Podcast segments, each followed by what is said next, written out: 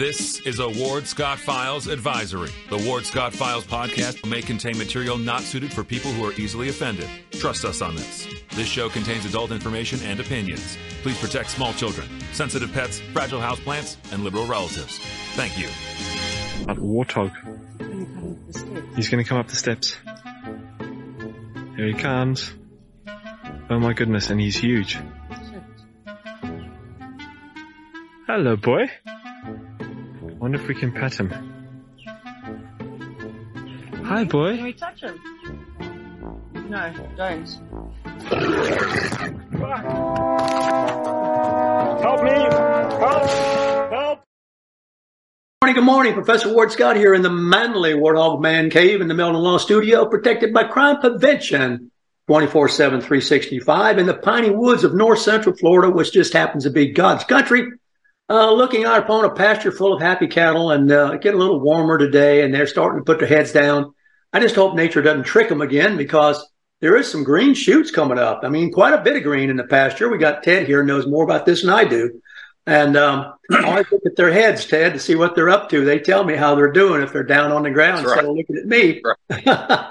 that's, those good- tender green shoots. that's a green shoot. So we got Ted Yoho with us on Wednesday. Boy, it's a great asset to the show. I mean, he's really, um, if you say, he says he's going to do something, he does it. I, and that's why he's not in DC anymore, I guess, because um, he and I just really had a tough time. Um, uh, I know because we conversed about this, uh, as I'm sure many of you did, uh, watching the Ward Scott files and listening, um, looking at the State of the Union contradictions uh, that just are really uh, sort of out to lunch. I mean, it's just so crazy that somebody can stand up there and be that disconnected. But when you think about it, uh, our current president has never lived anywhere else but there.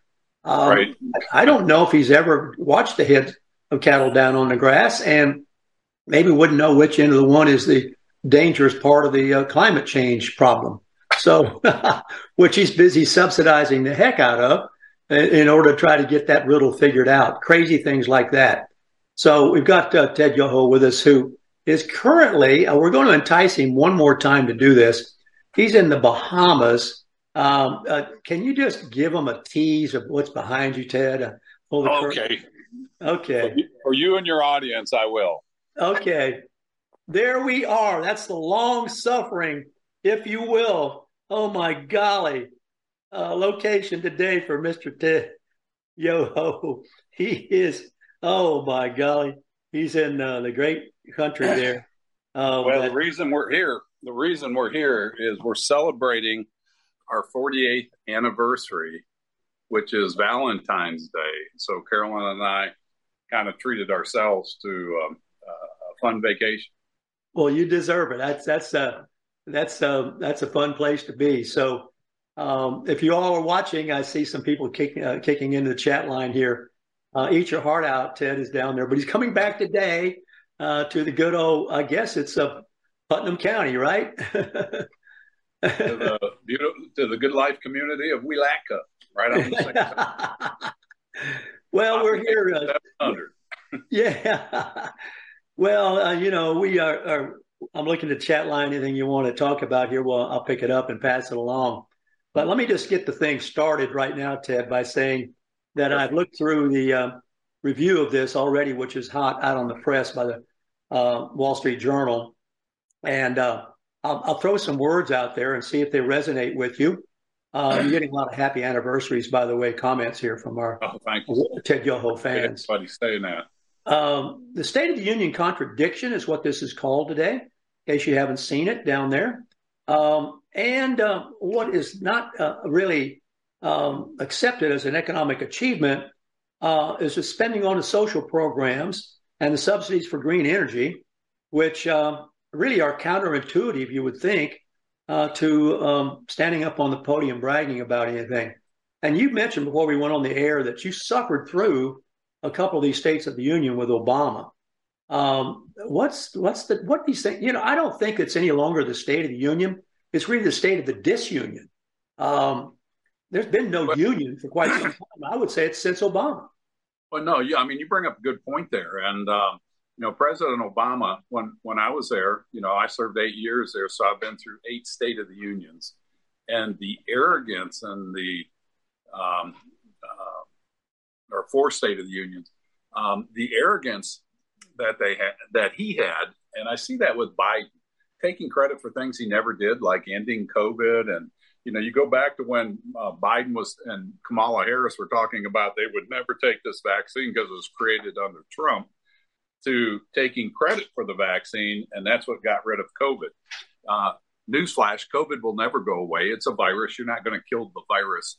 You can uh, get rid of the disease it causes or really lessen it.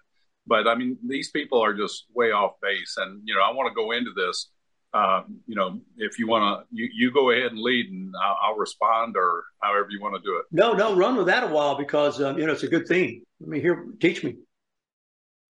You know, uh, Republicans responded positively to Biden's bipartisan overtures and push for increasing U.S. manufacturing jobs. And he, Biden, he acknowledged that the Democrats some, sometimes went it alone during the last Congress including the passage of over 2.6 trillion in spending with no GOP support. This is the Democrats' playbook. They did this with Obamacare. They did this with a lot of the social reforms that they've done. They're doing that strictly with uh, the wokeism, the CRT, the BLMs, all this stuff that they're doing, ESG. They are doing this alone. And so now he's calling for bipartisan support. And this is the same thing um, Obama did. And um, he calls um, it's time for bipartisanship in this now divided Congress. And uh, to my Republican friends, he says, if we could work together in the last Congress, and I'm thinking, where did you work together in the last Congress? Certainly wasn't in the House. Um, Nancy Pelosi wouldn't even let Kevin McCarthy put members on the January 6th committee hearing that he wanted. And, um, you know, they did cage a few Republicans, your Mitt Romneys and um, uh, uh, uh, Susan Collins and a, a couple of those people to go along with some of their policies, but those policies aren't good for America. And um, he said the people sent us a clear message that fighting for the sake of fighting, power for the sake of power, conflict for the sake of conflict gets us nowhere. Let's go back to the last State of the Union where Nancy Pelosi was sitting behind President Trump in those forever memorized pictures of her tearing up the speech in a bipartisan fashion. You know, the Democrats are leading this Trump country in a in a, in a, a very socialist, Marxist direction, and then when they lose an election, they call for let's work together, and they're they're changing the fundamental fabric of America, and and we can go through the rest of this. Um, you want me to keep going? Yeah, sure enough. um, I like this one. And that's always been my vision for this country to restore the soul of the nation, to rebuild the backbone of America, the middle class to unite the country. We've been sent here to finish the job. My notes are BS, but I can't say that, so that other word is sophistry. to unite the nation. Let's go back to January 6th, two years ago, calling the Trump MAGA supporters domestic terrorists, unpatriotic, and a threat to our democracy, which I take offensive because we are a republic, not a democracy. Yes, we use a democratic um, uh, election system, but we are a constitutional republic. And so many people up in Washington forget that. Uh, there is a constitution, and we're supposed to follow it, and we're not following it. It is a broke system, and both sides are complicit in this.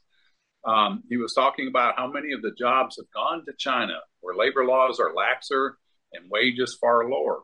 Now, keep in mind, you know, number one, I, I have to say, I think he either has an amnesia, and I'm being kind uh, because I think it's more dementia, um, because those jobs left.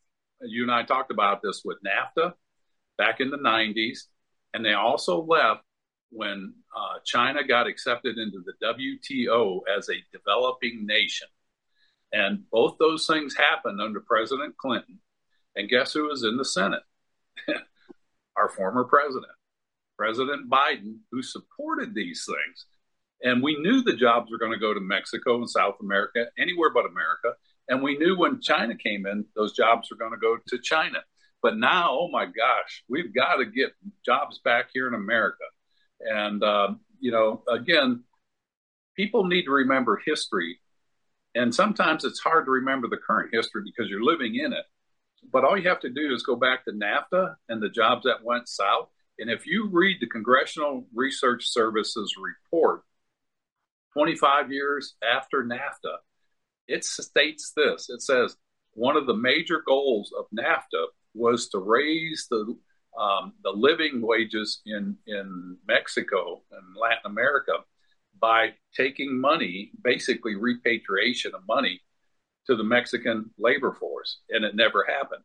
But they say that was one of their major um, uh, focuses of NAFTA. They wanted to do that. That inequality, equity, as we hear Kamala Harris and the Democrat, the Marxists talking about today.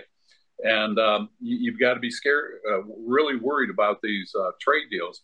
And now we have uh, the USMCA, which is no better than NAFTA. But the scary thing is, China is now the second largest economy. Sometimes it's the largest economy. They have the largest military. They have a blue water na- uh, navy, which is going to eclipse ours very soon. Uh, as far as weapons um, and technology, they, they're they're advanced further than we are. And they have a space program, but yet they they're they're still claimed uh, in the WTO, the World Trade Organization, developing nation status, and uh, you know these are things that we I tried to change when I was in Congress. We had bills to knock them out of that, um, but the Republicans just wouldn't do it because they were they thought it was too aggressive, and I'm thinking it's time to be aggressive on this. Um, it was funny when he was calling for a resurgent in American manufacturing, uh, a message that the Republicans applauded to. The Republicans applauding for this is a little bit confusing to me because they, the only way you're going to bring back jobs back to this country is number one, you have to have energy security. You can't have uh, high high fuel prices because it drives everything up. And so this implies that we're going to have to have some form of fossil fuels, i.e., the Keystone Pipeline more drilling, opening up, open up the the the, the uh, oil leases in public lands, which this administration, the Biden administration, claims they have, but they have gummed up the per- uh, permitting process so bad that our companies aren't willing to invest in this. And along with making this country's um, um, manufacturing and jobs market better, they're going to have to look at tax incentives to bring these companies back. And oh my God, that's tax incentives for manufacturers and big corporation. That is the antithesis of what the Democrats believe in. And, um, you know, um, they have to go after the regulations. And uh, um, uh, Congresswoman Cammack has put in the REINS Act, which cuts back regulations. But let me remind the listeners we put in the REINS Act when I first got into Congress in 2013 and that was a, a, a, bill that the previous Congresses had put in. So this is one of those things they put in year after year after year, but it never goes anywhere. And if that gets passed, that'll be a good thing. So I'm going to hand it off to you, Ward. Well, I think it's uh, one little point of explanation. Uh, by being classified as a developing nation, uh, what does that um, do for them? That's bad for us. I guess that's sure. we need to enlarge that. Well, when you're on the international level, the World Trade, um, the IMF, International Monetary Fund, the World Bank, they get favored loans at a very discounted rate, and so they they can qualify for these very discounted rates at loans. So what they do is they take this money and then they invest it in uh, uh, communist Chinese party owned businesses. And any business that's in business in China today foreign or domestic, is granted that by having the Chinese government own 51% of that. In addition, especially if it's a foreign com- country, but we're worried about American countries, companies, they have to put a CCP member, a Chinese Communist Party member, on their board that directs everything.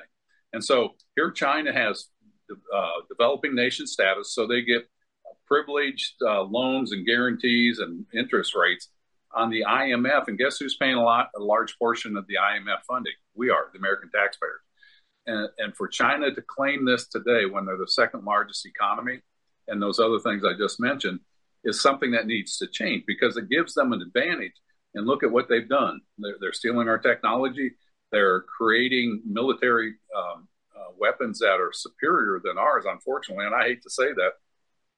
I, I wouldn't say across the board, but I know they have outpaced us on their hypersonic weapons.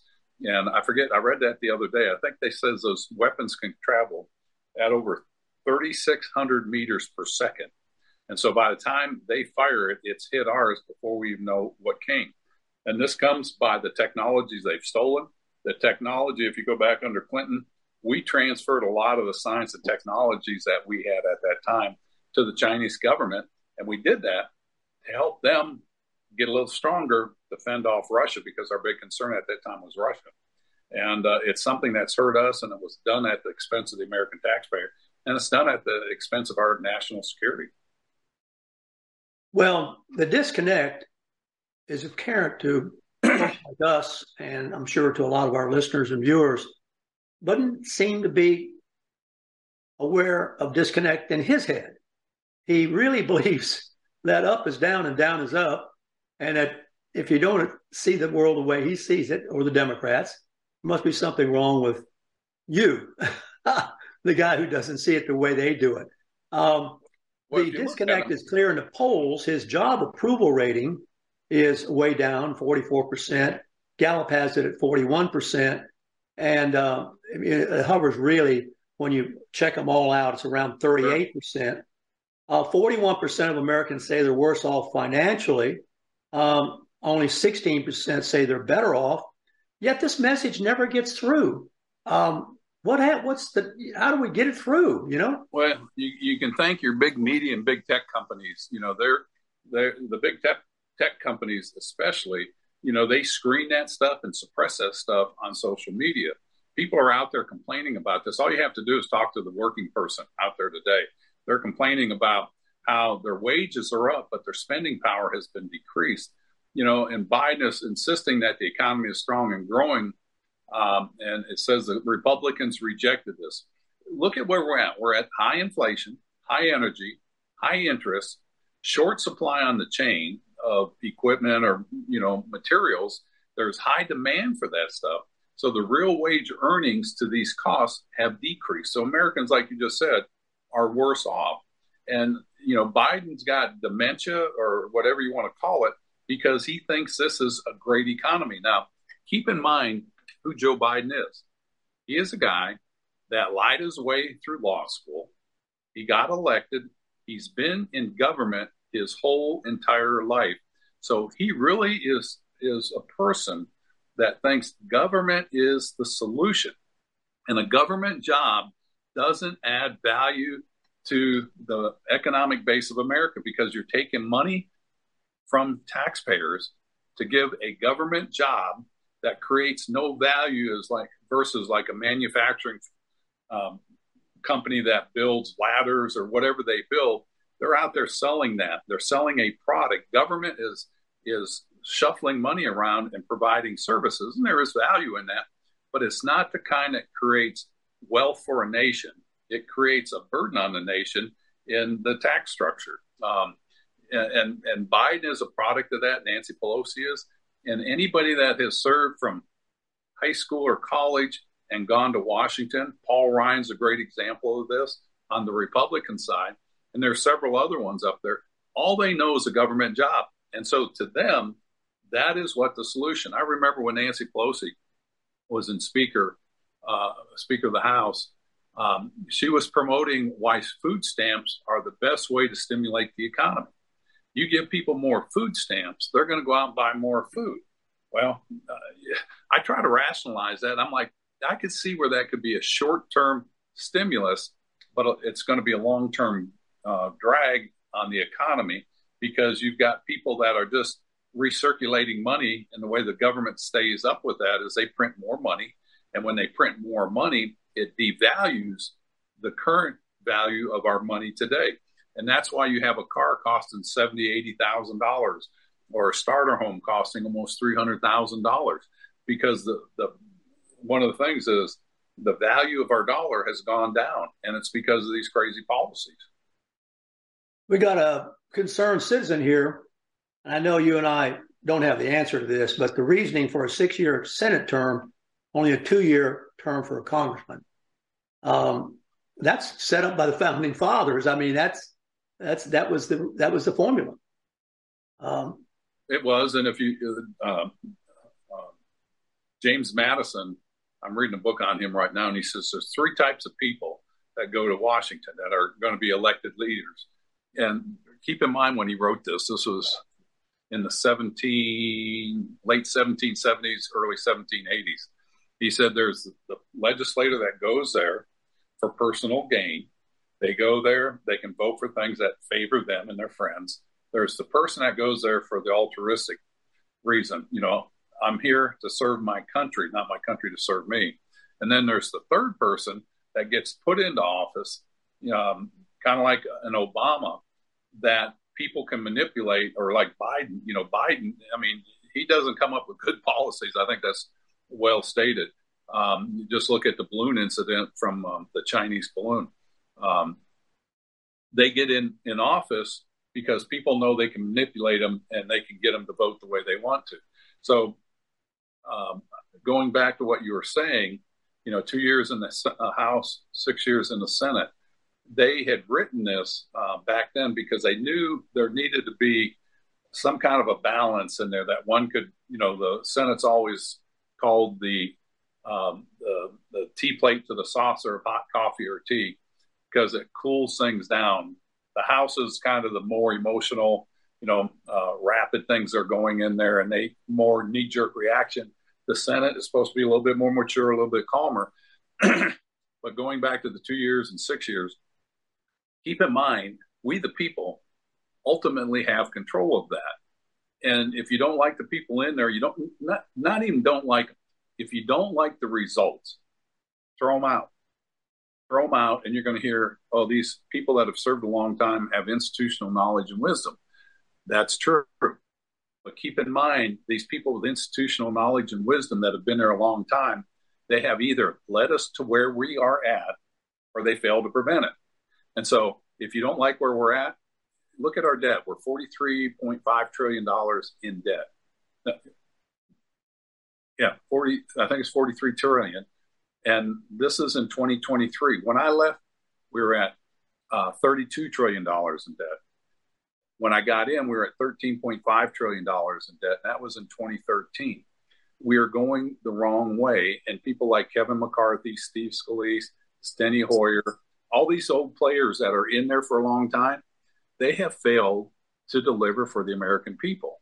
And these are really the serious problems we have to do. So going back to the two six, uh, two years in the House, uh, again, we the people have that. Um, I know one of the rules um, that the Freedom Caucus fought for is to bring up a term limit act, and Kevin McCarthy will bring it. And you're going to hear your politicians say, "Oh, I support that," But when it comes time to pass, if it passes in the House, it'd be Republicans only. I'll guarantee you that the leadership of the Republican Party will prevent it from coming up in the House. That's provided we had the majority in the Senate. Chuck Schumer, in no way, no how, there's no way he would ever bring that up because he would be limiting his own self. Yeah, and Congress, as we pointed out here in our analysis in the journal, has a trillions of dollars of new spending with just narrow, narrow majorities. And basically, these progressive priorities have um, been based upon racial division and climate alarmism and really don't have proper legal authority. So it takes time to correct them by weaving through the court system. And that, of course, uh, leaves them out there as a voting enticement for people. Um, you know what? What you brought up, let, let me let me interject there what you brought up is one of the plays of the Democratic Party. You know, they do Obamacare, it's illegal. They do DACA, the Delayed Action Against Childhood Arrival. Even President Obama said, I think it was 26 times, he did not have the legal authority to to extend uh, people staying in this country illegally, but yet he did it. All right, so these things are le- illegal, and the Republic. So the Democrats move ahead and do the illegal thing. The Republicans come back and they are going to sue over Obamacare. They're going to sue over DACA, and that takes years to get a result from the from the court system. In the meantime, those policies have been in place, and once they've been in place for a while, it's very hard to remove them. You know, look at how many people fall under DACA today compared to when it started. I think it was in 2014. Um, there's millions and millions of people. So how do you go back and say, you know what, you can't stay here? Because now the Republicans are going to be bashed for being xenophobic, they're anti-immigration, and this is the smart playbook of the Repu- of the Democrats. And I, I have mentioned to the Republicans, you need to start doing these things. And they say, well, it's illegal.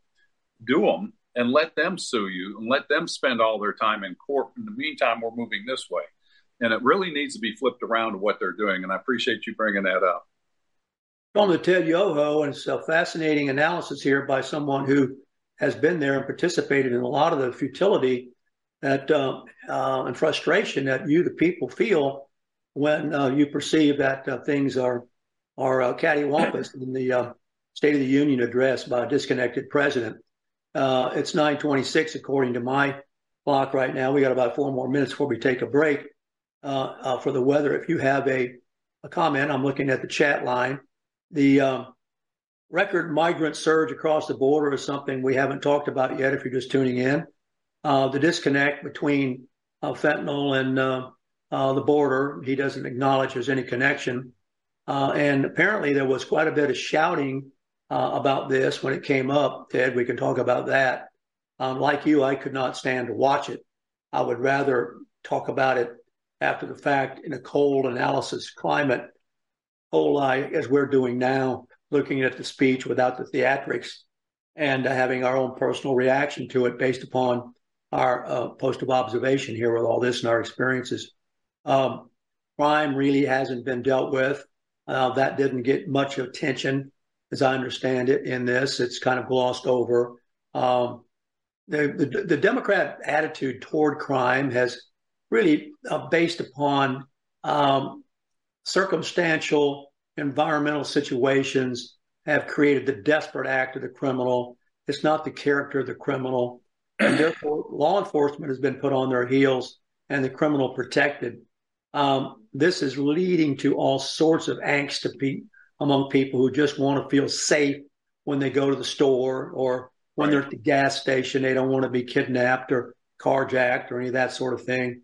Uh, so there's a lot of issues that are going begging and we'll continue to go begging unless we uh, voters can sharpen our pencils and make a good uh, reaction to some of this um, BS that we're getting here from the mouth of a professional politician if you think about it, Biden, as uh, we pointed out, has been uh, just uh, hanging around for all these years, low these many years.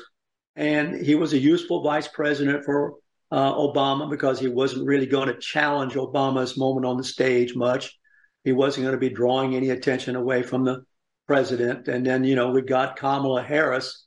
Um, you know, uh, one of the things that we uh, we do is we, we, we don't like Biden, but we sure don't want him to fall down in office because then we're stuck with someone who even the Democrat Party is probably leaking negativity on to make sure that she doesn't run. Um, there's there's a lot of discussion of that right now, and they're probably even leaking negativity negativity on Uncle Joe to talk him out of running. So maybe we can get back yeah, to that in all, a moment. That's all been mapped out, and Kamala Harris makes Joe Biden look good. oh my golly! I mean, start weighing those too. It's like, oh, please don't give me that. Oh um, my golly! But we have a mess on our hands in this country, and it's it's going to be ugly to fix this. There's going to be some changes in in spending programs, and people are going to be mad. And they're going to be rioting in the streets about this. But we can't go on the way we're going on. You know, the greatest threat since the Civil War, Biden said, with January sixth, breach keep in mind the, the reason for that. He said it's the greatest threat since the Civil War.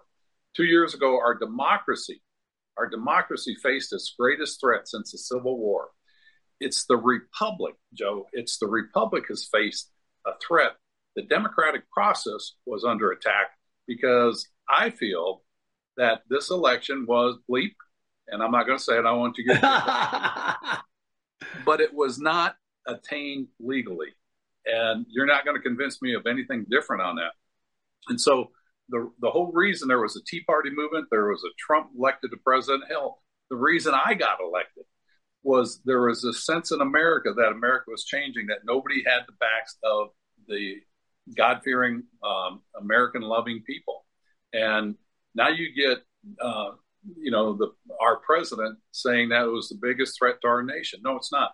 What's going on is the biggest threat to our republic, and it's the Marxism policies, the equity, the ESG scoring, corporations dic- dictating ESG, which is environmental, social, and governance scores, um, uh, dictating that the corporations are dictating that to government for policies that come out. And it shouldn't be that way. It should be we, the people. And again, that's the purpose I see of programs like yours.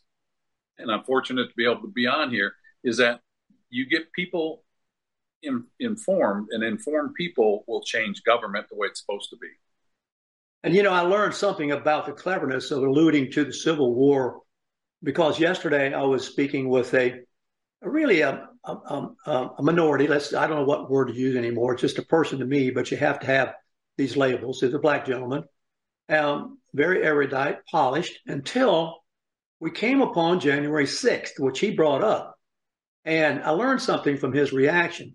He came unglued when he talked about January 6th because he had seen in the crowd a Confederate flag. And to him, that meant that the Proud Boys, the Oath Keepers, all those people there who were not members of that group, by the way, who were just people frustrated, were racist. And suddenly I realized why uh, Biden uses that as a reference point, because that's a trigger. That's an emotional trigger sure, sure. that he can use to play the race card without actually saying the race card. And uh, it's sort of, so language is sort of coded. And one of the things I spent a lot of time with here is helping people understand the code.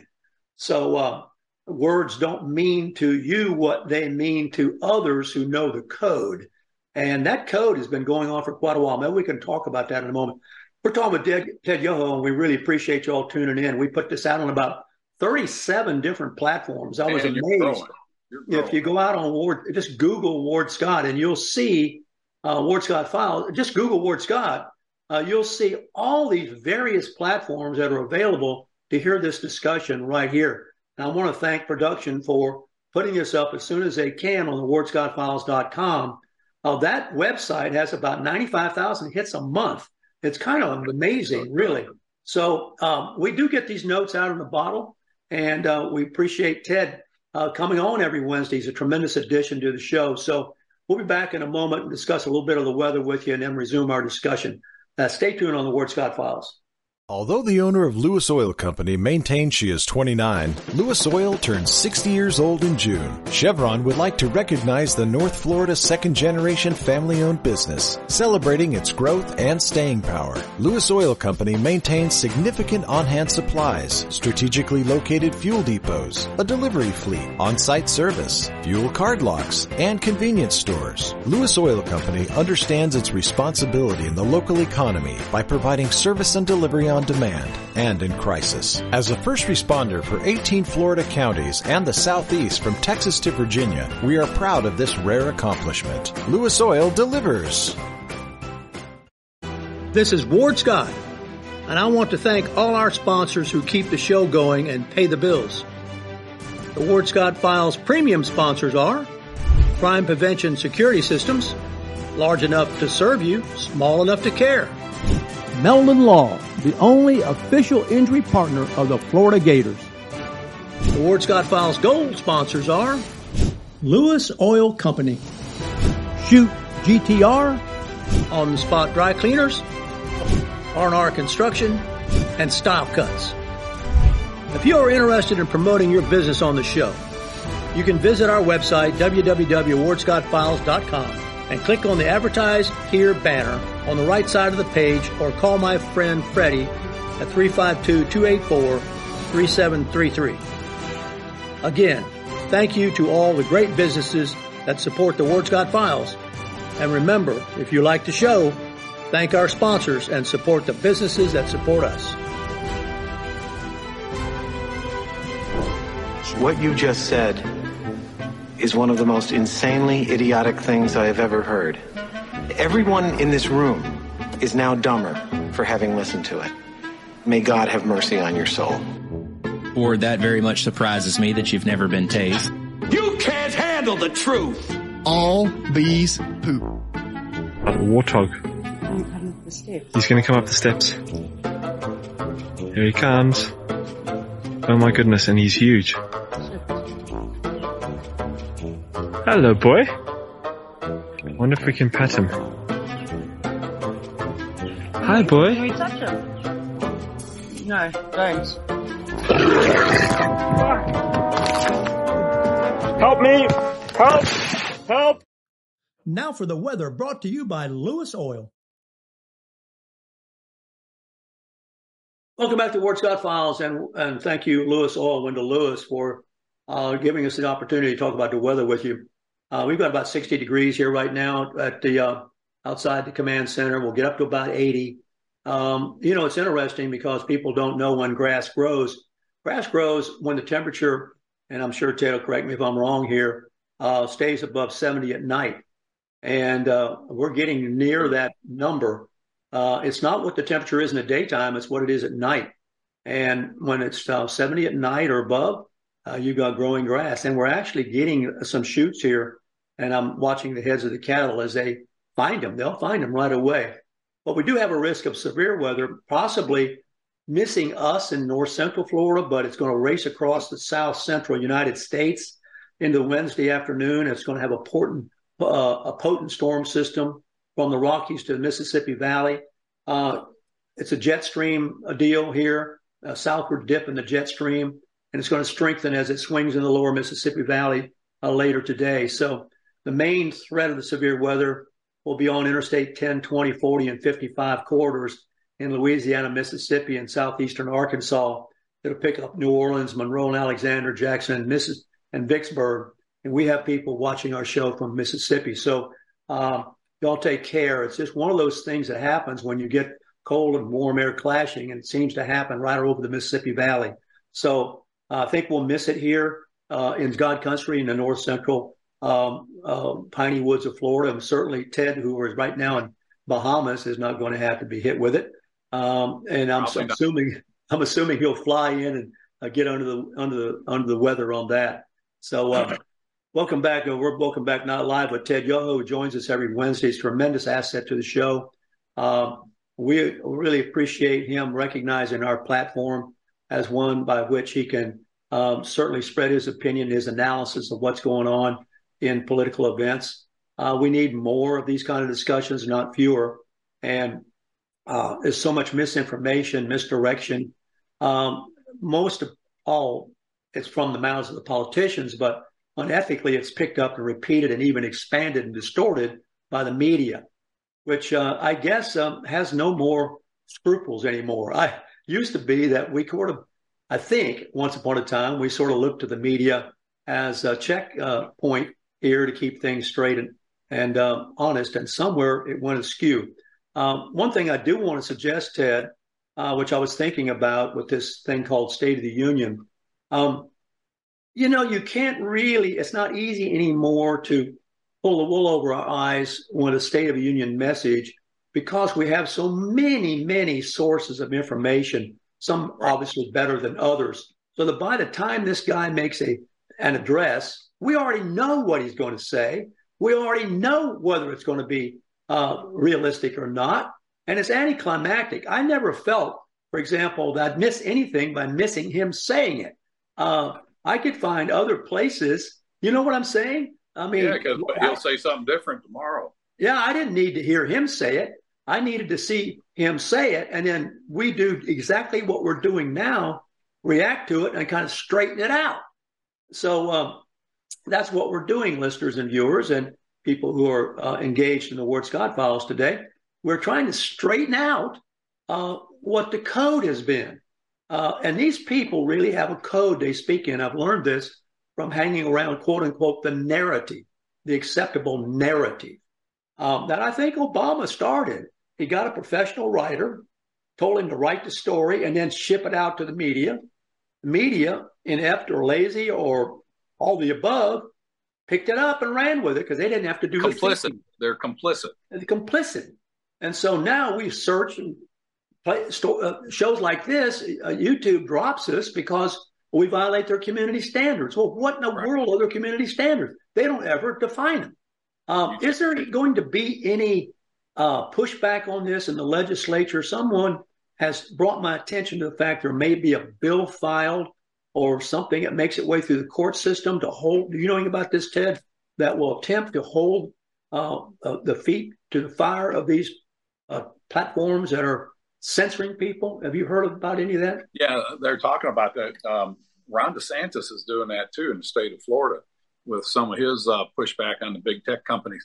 but this is something that is in Congress. That there's a bill going through, and I forget who sponsored it, but they're looking at how these corporations are censoring people. And you know, you brought up the State of the Union. People can do real time fact checking right now on something that was said, and um, you know that has changed the dynamics. The problem is you post that on a on a platform, YouTube or somebody like that. If it doesn't fall in line with what the narrative they want to get out there, like you were saying, um, they they remove that, and we've seen that um, uh, under Obama for for certain, but under the uh, COVID um, epidemic or pandemic, where if it wasn't what the, uh, the, the institution or whether it was government or a drug company, if it wasn't didn't fit into their narrative or Fauci, uh, they made sure it got suppressed. But now we're finding out some of that stuff that was suppressed was actually very factual, and it would have changed um, what these companies were doing. Well, certainly the suppression of the Hunter uh, Biden uh, laptop, probably from what you know, I've for responsible analysis here, might have changed the midterms pretty significantly because uh, had that been revealed that it was what it was and publicly uh, presented, it might have tipped the scales. Well, it's well documented.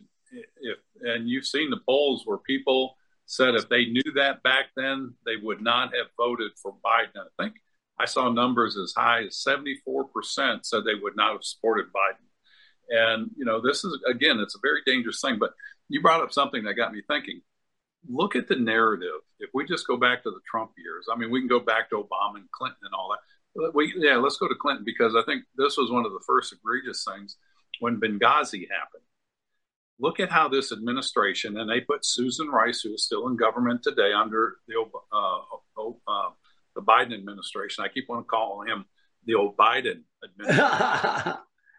she was out there for two weeks with the direction of Hillary Clinton, Secretary of State, that the reason for Benghazi was of that subpar video that yeah, yeah, yeah, supposedly yeah. anti-Muslim and it was nothing to do with that. It was a failure of leadership. Look at um, how we moved forward with um, the under Adam Schiff. Thank God he's off of that committee about the whole Russia hoax and that there was collusion between Trump and Russia. How they ran with that, and they've done that, and they have never been held accountable. But yet, and then you know, uh, President Obama didn't want to give his birth certificate. Uh, all these things and then you go to the, to the Republican side with Trump. Trump puts out his birth certificate. He didn't want to do his tax returns. I don't blame him. I don't think that should be known. Um, you know, if he's following the rules, that's up to the IRS and the court system to hold him accountable. Um, Hunter Biden, he won't come clean. Trump comes clean when they did the investigation, and he wanted to, that people wanted to see his emails. Um, he released everything with his phone call with Zelensky. Trump was out there, the Republicans in general are like, here, look at it. The Democrats run from it and suppress the truth and hide the truth. And it's a it's a dichotomy between the two parties, and it really goes to the underlying feeling of um, uh, their political ideology and the way they operate. One is tr- more truthful, one is really deceptive. And I don't want the deceptive people running my country. And unfortunately, they control two thirds of our government right now. You know, excellent, excellent uh, comments, and uh, I couldn't uh, dispute a thing you say because Benghazi is a very good place to start. Yeah. boy, what a propaganda deal that was! The only person I would have added to the uh, to the list of villains, the only person I would have added to the list of villains is Lois Lerner. oh yeah, uh, she's Another still on, she's still on the payroll. Yeah, she's still on the payroll, and so they're just recycling these same people that have led to failed policies, and I, I view them as anti-American policies And why in the hell they're still in government, I don't understand. And it comes down to the American voters. You know, the American voters have to wake up, um, but they're busy in their life. You know, whether it's running kids' basketball plays or games and practices and you know recitals and all that stuff, and having to watch the football game on the weekends. They're busy, and you've got both parents usually working if there's both parents in the house. And we've gotten too busy in society to really pay attention the thing that we really should be the people that running our government. And if you don't like the results, throw them out. You know, one of the little uh, metaphors I have, I don't know if I've shared this with you, is what I call the midnight auto yard. And when I was a kid, you know, uh, you know, if you needed a hubcap to a Henry J, I don't know if you remember the Henry J or yeah. the Edsel. I mean, I might be dating myself now, but uh, you know, you could go to the you could go to the, uh, salvage yard and you could say to the guy there, "Hey, man, I got a Henry J. Have you got a hubcap for Henry J?" He said, "Yeah, let me go back in here to the 21st row back here where the grass is growing up through the dashboard. I think I got one back there." And you know, yeah, he didn't have to look at the computer to see where it was. Yeah, he'd sell it for a couple of bucks. So I have a midnight auto yard for things I read that I don't necessarily use when I read them. Okay. But I figure yeah. they're going to be there back on that back row of the salvage yard if I need them. And here's one I want to present to you. It was published in the Wall Street Journal August 20th. Okay. Written by a man named Richard Vedder, who was emeritus professor of economics at Ohio University.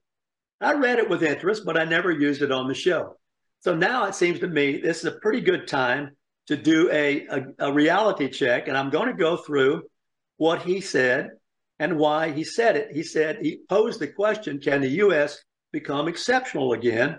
And then he answered his own question by saying the following First of all, we would have to correct a sharply declining work ethic. I didn't hear that addressed in the State of the Union. You know, I hear that all the time from our uh, employers and manufacturers. So true. The other thing he said is we would have to correct our declining sense of fiscal responsibility. Well, we haven't done that. We have the Inflation Reduction Act, which is the Inflation Creation Act. right? That, that, that, that fits perfectly into that definition of the word sophistry.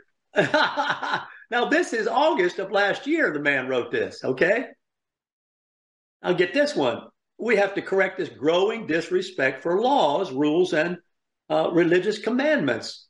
Well, you talk, how can you correct disrespect for law when the government modus operandi is to put it out there and wait for the courts to catch us and correct it, but it's going to take 10 or 15 years for them to do it. So well, then you have people like the squad, my uh, former colleague from New York, uh, calling for defunding the police, and you, you, you don't think that's going to lead to what we have today? I mean, these people are just absolutely insane, ignorant. Then he says we would have to correct our decline in respect for free markets and the rising collectivism that is eroding investment and entrepreneurship. Rising collectivism. That's communism. Yeah. And, That's you know, to complicate that, we have the subsidies that government is giving corporations to create products that address quote unquote green energy. Right. The main one of which is the electric car. And uh, we ran the, you, I have to confess to my audience here that you turned me on to that absolutely great commentary in, in, uh, in Congress there about the paradox of thinking that green energy is going to save the planet from fossil fuel uh, corruption, if you will, of the climate when you're going to need fossil fuel to create the batteries.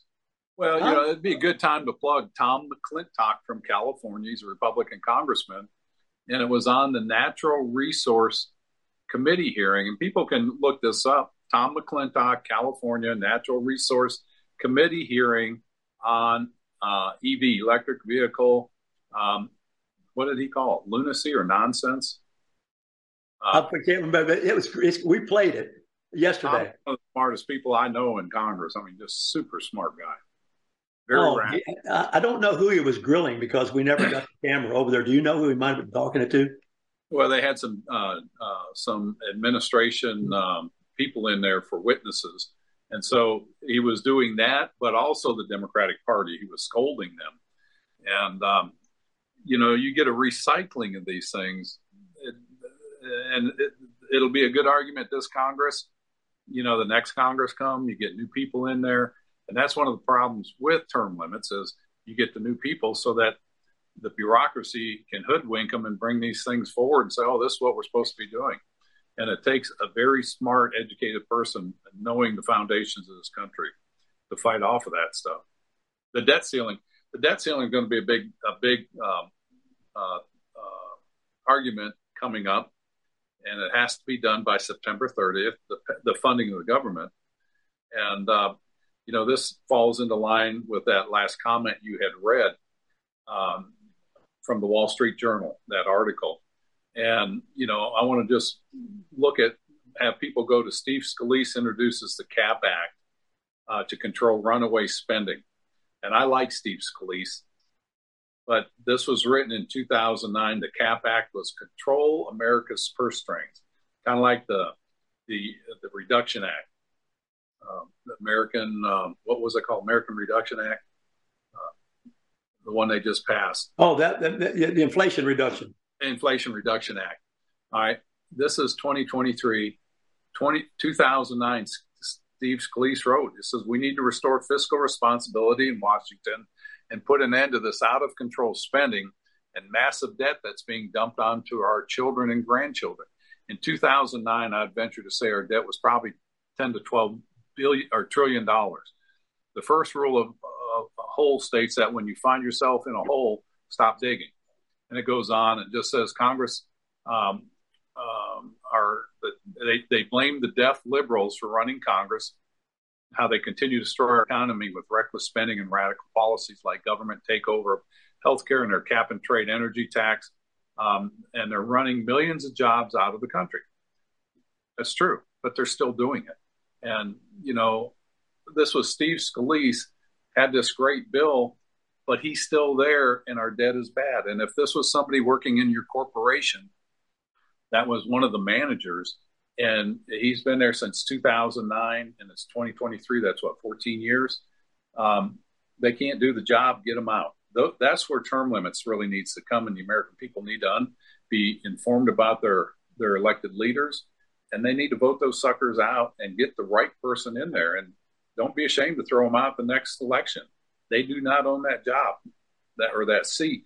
We own it. We the people owns that. You know, his last point here is one that um, is so perplexing and paradoxical, and rise in ignorance. And the gentleman right, writes, right. despite having immediate access to more information than their parents could have dreamed of, today's youth increasingly know less about the world around them. Um, you know, I think it's because, well, when you go to Europe, for example, people know three or four different languages. Um, they'll know that when I that I found that they knew American history better than the students I was teaching knew American history. Yeah, they had read our they had they had read our great writers. They had right. read William Faulkner. They had read these people.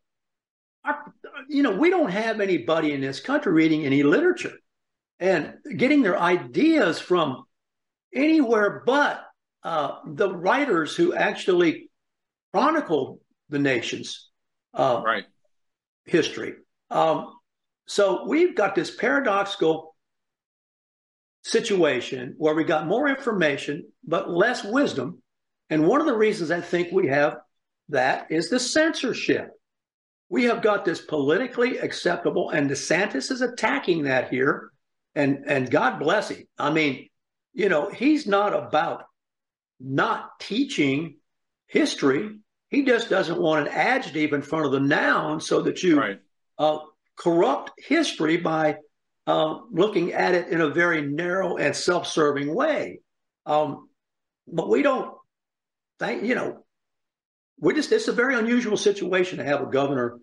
I don't know of any situation I can remember when we had a governor that would take on these giant issues like Disney, uh, the Reedy taxing district, uh, race theory. And what really gets me about this, I, I watched uh, uh, some people the other day who were anti DeSantis, of course, and they blamed all of his policies on, well, he's doing this to run for president. I haven't heard him say once, maybe you correct me, that he's running for president. He says he's no. running the state of Florida. He's, doing what the people in the state of Florida elected him to do. Well, when you have a government that doesn't abide by the law of the land, which is the Constitution, they start encroaching on states' rights. And so, you know, you get those things as a Biden and the Democrats would claim, or, you know, the uh, big media, that it was an insurrection in government uh, on January 6th. It wasn't an insurrection, it was people voicing their concerns. And you brought up that friend of yours that you were just talking about. The biggest threat, and I get asked this a lot, the biggest threat to our nation. I start off with it's ignorance, it's our debt, and it's China. And ignorance is something we can correct and we need to. And so you get a DeSantis that sees an encroaching federal government that's moving in on states' rights. And thank God there's people like him or uh, uh, uh, Abbott out there in uh, um, Texas and these other states that are starting to stand up strong, like Governor DeSantis, and pushing back to the federal government to no, this is our state, this is what we'll do. And um, if the if the federal government won't abide by the Constitution, then it does fall on the states to do that. And I'm thankful Ron's there and doing what he's doing. And the abortion issue is a perfectly good example. It's not anybody was against abortion or for. That's not the issue. It shouldn't be right. in the Constitution. Not in the Constitution. It's a state's issue. It's a state's you know, issue. And let them argue it out at the state. And if it falls where there's no abortion, well, then the people of that state are free to leave or try to change government. Or, you know, if it's against abortion, same thing. Uh, and we're going through this with our Second Amendment, our First Amendment, and all from the national level. You see what the federal government's doing on First and Second Amendment rights. Look what they did on um, uh, second, uh, the Fourth Amendment with uh, President Trump. Illegal search and seizures. These people in Virginia that were speaking out against the school board, um, you know, and the list just goes on. You're seeing a very powerful federal government, and if you compare our government today to what our founders did pre-revolution, as they wrote the, the Declaration of Independence and their gr- grievances against the crown, the grievances that this government is doing are far worse than what they were doing back in the 1700s. Oh yeah, there's no question about it. I mean, yeah. um, there's no, there's you know, the federal government is um, out of out of control. Well, and, I think the best way for us to control is stop paying them. You know, I'm trying to devise a way that we can stop sending our taxes. We'll pay our taxes. Uh, we'll put them in an escrow account and starve the government and just say they're going to be in an offshore escrow account. And uh, when you start abiding by the Constitution, like secure the border. Don't give us this garbage. It's secure. It is not. It's an invasion on not just our southwest border, but our Florida coast and all of our northwest, or all of our northern coast uh, borders between us and Canada. It's just as porous there as it is everywhere else, or as the Southwest. It's just not being reported. Again, it's media censoring. That's pretty interesting. We'll have to talk about that again. Uh, put sure. the taxes in an escrow. But I'm, unfortunately, out of town. It's really been a great conversation. It's gone very fast, and uh, as I say, we'll be out on about 37 different platforms, and uh, you may listen to it or view it, either one, uh, whenever you have the time to do so. And some I just of you want to let be... you know how special you are because this is our 48th anniversary in the Bahamas, and Carolyn said I can take an hour off of Ward Scott Files. I'll be darned, boy! I tell you what, that is really uh, that's going to get me the price of a hot dog. no, I'm not. I'm not kidding. You know, well, you know, I just believe in what I'm doing. I mean, that's basically it. I mean, I, you know, I just believe in somebody's got to push back. I mean, I'm thankful for the opportunity to do it, and I'm thankful that people I can still do it, and my mind works, and uh, uh, I got people who want to chime in and help me do it. So it's really teaching. It's just an extension of teaching for me. Uh, and you know, people have to take what they hear in class and do what they can with it. And hopefully, they got they got some. They're, they're better for having come to class than they were for having missed it. You know. That's the way I look at it. But anyway, great seeing you. Have a, a good trip back, and we'll talk soon. Um, Thank you. Talk with Ted Take care. Yoho. Take care, brother. Warthog Command Center out.